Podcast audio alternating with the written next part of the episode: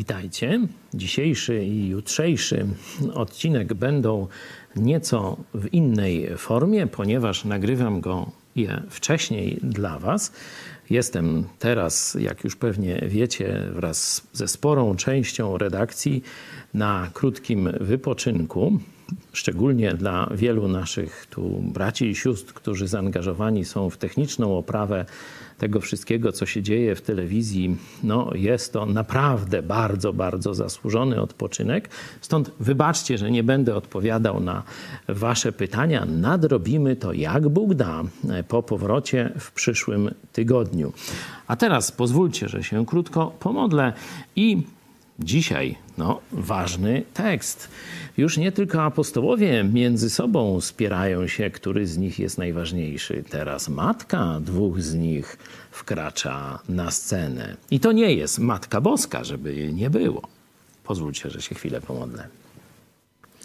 Kochany Ojcze, dziękujemy Ci za Twoje słowo i prosimy Cię, by ono do nas dotarło, żeby dotknęło nas tam, gdzie nas boli, gdzie potrzebujemy Twojej przemiany. Dziękujemy Ci, że Słowo Twoje jest żywe i dziękujemy Ci, że możemy razem dzisiaj je czytać, rozważać. Prosimy Cię, by każdemu w odpowiednim czasie, w odpowiedni sposób ono pomogło jeszcze lepiej Tobie służyć, a tych, którzy Ciebie nie znają, żeby zachęciło do pójścia za Tobą. Prosimy Cię w imieniu Jezusa. Amen. Wtedy, przypominam, że jesteśmy w momencie, kiedy Jezus opowiedział o troszeczkę innych zasadach, które rządzą w Jego Królestwie, które rządzą w niebie. Że tam nie ma naszej ludzkiej sprawiedliwości, nie ma tego, jak nam się wydaje, czy jak nam byśmy chcieli, czy jak my odczuwamy przypowieść właśnie o najmowaniu tych robotników sprzed tygodnia, przypominam. Wtedy przystąpiła do niego matka synów Zebedeuszowych z synami swoimi, złożyła mu pokłon i prosiła go o coś. A on jej rzekł: czego chcesz? Rzecze mu: powiedz, aby ci dwaj synowie moi zasiedli jeden po prawicy, a drugi po lewicy twojej w królestwie twoim. A Jezus odpowiadając rzekł: nie wiecie, o co prosicie. Czy możecie pić kielich, który ja pić będę? Mówią mu: możemy. Mówi im: kielich mój pić będziecie, ale zasiąść po prawicy mojej czy po lewicy nie moja to rzecz, lecz Ojca mego, który da to tym, którym zostało przez Niego przygotowane. A gdy to usłyszało owych 10, oburzyli się na dwóch braci. Ale Jezus, przywoławszy ich, rzekł: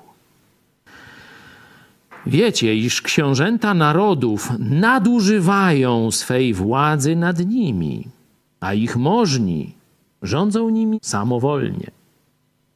Nie tak ma być między wami, ale ktokolwiek by chciał między wami być wielki, niech będzie sługą waszym.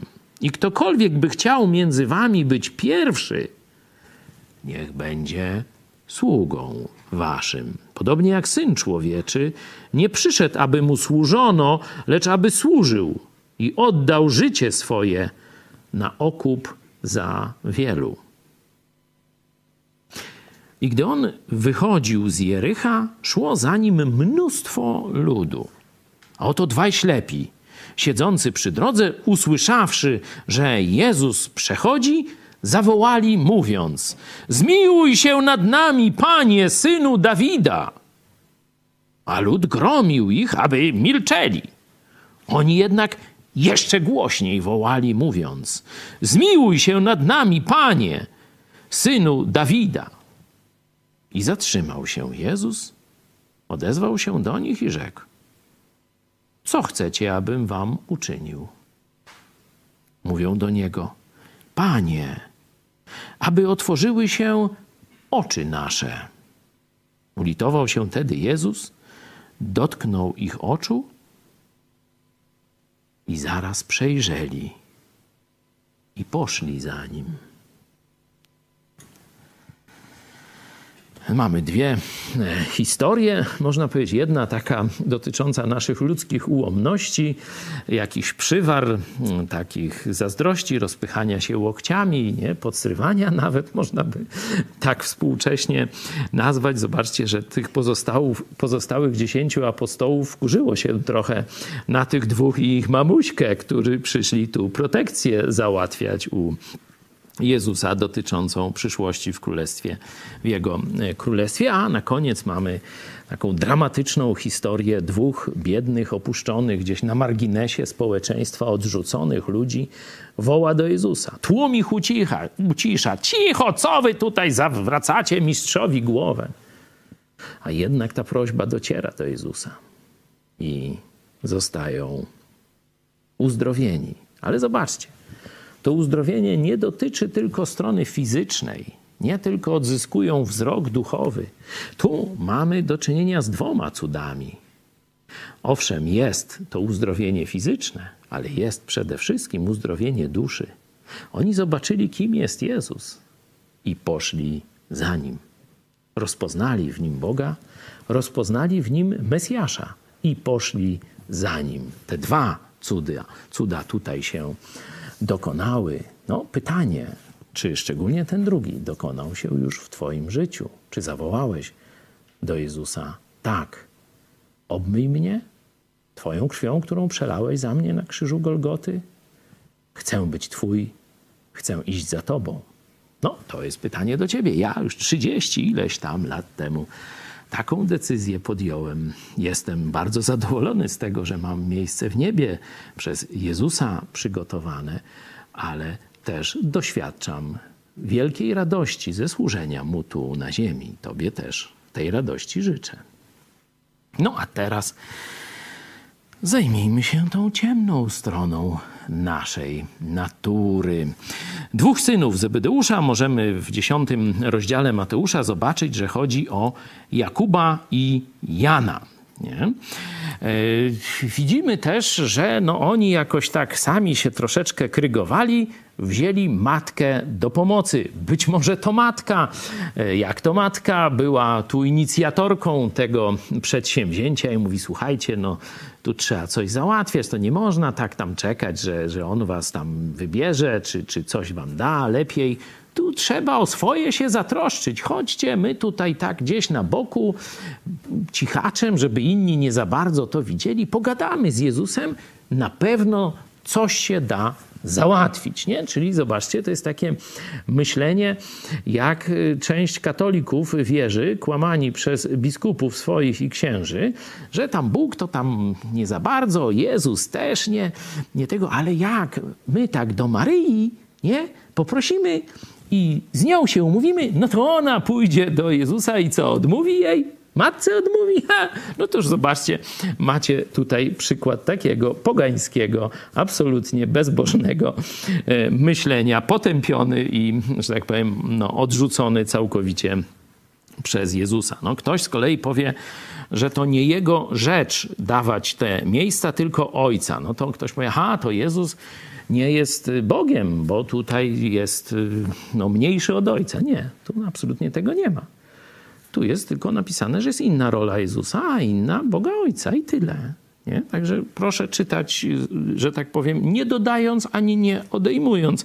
I tu mówi, że to Ojciec będzie się tym zajmował, jak kto będzie tam siedział w niebie. Jezus zajmuje się czym innym. Nie jest tu napisane, że Jezus jest gorszy, mniejszy, nie jest Bogiem i tak dalej, i tak dalej. No oczywiście tu się pojawia oburzenie z powodu, ze strony tych pozostałych, że oni tu sobie próbują jakieś lepsze miejsca załatwić. Jezus, żeby, że tak powiem, uspokoić nastroje i żeby nie było dalej rozbicia wśród jego apostołów, jego uczniów, tłumaczy im pewną zasadę. Zobaczcie, najpierw 25 werset pokazuje, jak jest normalnie w świecie, w grzesznym świecie, jak jest, nie? Są książęta, są ludzie, którzy mają jakąś władzę. To jest oczywista oczywistość. Tak funkcjonują organizmy ludzkie, społeczne, można tak powiedzieć. Zawsze tam, czy formalne, czy nieformalne, jakieś przywództwo będzie. Lepiej, żeby było, że tak powiem, żeby się spotkało formalne z nieformalnym. To znaczy, żeby człowiek, który rzeczywiście ma cechy przywódcze, miał też pozycję przywódczą. No bo jeśli mamy kogoś mianowanego, czyli to przywództwo formalne i kogoś, kto tam, że tak powiem, umie wpływać na ludzi, to są dwie różne osoby, no to już mamy gotowy pasztet, nie? Że może dojść do podziału i tak dalej, i tak dalej. No ale wybór przywódców w Kościele to już inny temat. To w liście do Tymoteusza pierwszym, w liście do Tytusa możecie zobaczyć. Tam też już nie o mamusiach, ale o żonach jest. Ale no to sobie przeczytajcie. My wracamy do tego, co Jezus powiedział. Jaka jest norma czy styl przywództwa wśród ludzi niewierzących, wśród grzesznego świata? Mówi tak. Książęta narodów nadużywają swej władzy nad nimi. Czyli jest dobre użycie władzy, jest złe użycie władzy. Nie? I że normą czy częstym zjawiskiem w strukturach tego świata u polityków różnych tam szczebli jest nadużywanie swojej władzy i ich możni rządzą nimi samowolnie, czyli nie kierując się dobrem tych podwładnych, nie kierując się Bożą wolą, czy prawem Bożym, czy prawem naturalnym. Nie, kierują się tym, co im się podoba, co im się chce i tak dalej. Czyli nadużywają i nie kierują się właściwymi wartościami. Noż to tam niezależnie jakie ekipy rządziły, czy SLD, czy PO, czy z PSL-em, czy PiS, z nie wiadomo kim, no to widzicie, że to samo nadużywanie władzy i ta samowola tych, którzy nami rządzą, no że tak powiem, działa. Czyli widać, że nie mamy chrześcijańskiej władzy, tylko albo komunistyczną, albo katolicką, albo dwa w jednym, czyli kato-komunistyczną. Ale w świecie chrześcijańskim, w Kościele, wśród chrześcijan, Jezus mówi, 26 werset, nie tak ma być. Nie tak ma być. Czyli ani nie wolno nadużywać swojej władzy, ona ma być służbą, ani nie można kierować się swoim widzimisię, tylko Bożym prawem, Bożymi normami, Bożą wolą, dobrem tych, których się prowadzi. I dalej, czyli nie tak. Czyli pierwsze zastosowanie dla nas to jest zanegowanie wzorca zgrzesznego świata. Ale teraz dalej jest jeszcze coś więcej. Kto by chciał między wami być wielki, czyli przewodzić, mieć wysoką pozycję, Jezus nie potępia tego, że niektórzy z nas chcą odgrywać taką rolę. Ja na przykład chcę. Nie wstydzę się tego, mówię o tym otwarcie. Jezus mówi, jaka jest droga. A to niech będzie sługą waszym. W innych tekstach możecie, niech da wzór, niech pokaże, jak kocha Jezusa, jak gotowy jest mu służyć, co jest gotowy poświęcić, jak pracuje i tak dalej, i tak dalej. Niech będzie sługą waszym. Czyli zobaczcie, już wtedy chętnych do przewodzenia od razu zmaleje ilość. Jeśli to nie mają być zaszczyty, jeśli to nie ma być samowolka, jeśli to nie ma być karmienie swojego ego, to już zobaczcie, kolejka się zmniejszy. Jeśli ty masz służyć, jeśli ty masz najciężej pracować i tak dalej, toż kto się będzie pchał do przywództwa?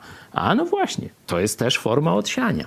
Ci, którzy naprawdę dla dobra innych chcą to robić, a nie dla zaspokojenia swojego ego czy jakichś innych korzyści. No i teraz nałóżcie sobie świat, który znamy z Kościoła katolickiego, to co w Polsce jest popularny. Zobaczcie, jak funkcjonują biskupi, jak funkcjonują księża. Czy rzeczywiście troszczą się o swoje owieczki? Czy rzeczywiście dla nich pracują, im służą? Czy też raczej dbają o swoje wygody, swoje luksusy, gromadzą bogactwo, które praktycznie jest im do niczego niepotrzebne, jest tylko jakimś, że tak powiem, karmieniem ich chciwości czy pychy? Czy też swoją władzę wykorzystują dla dobra innych, czy też dla swoich korporacyjnych interesów? Tych pytań jest wiele, odpowiedzi są dość proste. Stąd jak i z tej strony ocenimy, Kościół katolicki wychodzi, że z Jezusem Chrystusem nie ma nic wspólnego. To nie jest Kościół Jezusa Chrystusa. To jest Kościół, który wygląda na sposób feudalny. Tak, jego książęta będą nadużywać swej władzy i będą samowolnie postępować w swych parafiach czy diecezjach. A teraz na koniec. Wiecie, skąd w języku polskim jakie jest źródło słowa ksiądz? Dokładnie takie samo jak Kościół. Kościół po grecku to jest eklezja, czyli wyrwani, wyprowadzeni z jakiegoś, wywołani i skupieni przy. Nie? I tu są różne eklezje, może być polityczna i właśnie może być duchowa, czyli wywołani ze świata i skupieni przy Jezusie. Nie? To jest Kościół. A po polsku, znaczy to jest eklezja, nie? I zobaczcie, że w językach takich, które wcześniej miały z chrześcijaństwem wspólnego, będzie ten rdzeń się pojawiał.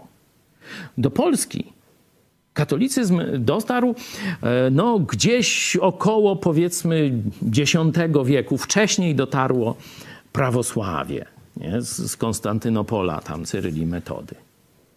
I Polacy przyjęli nazywnictwo z tego, co widzieli. Kościoły wtedy romańskie, to były zamki.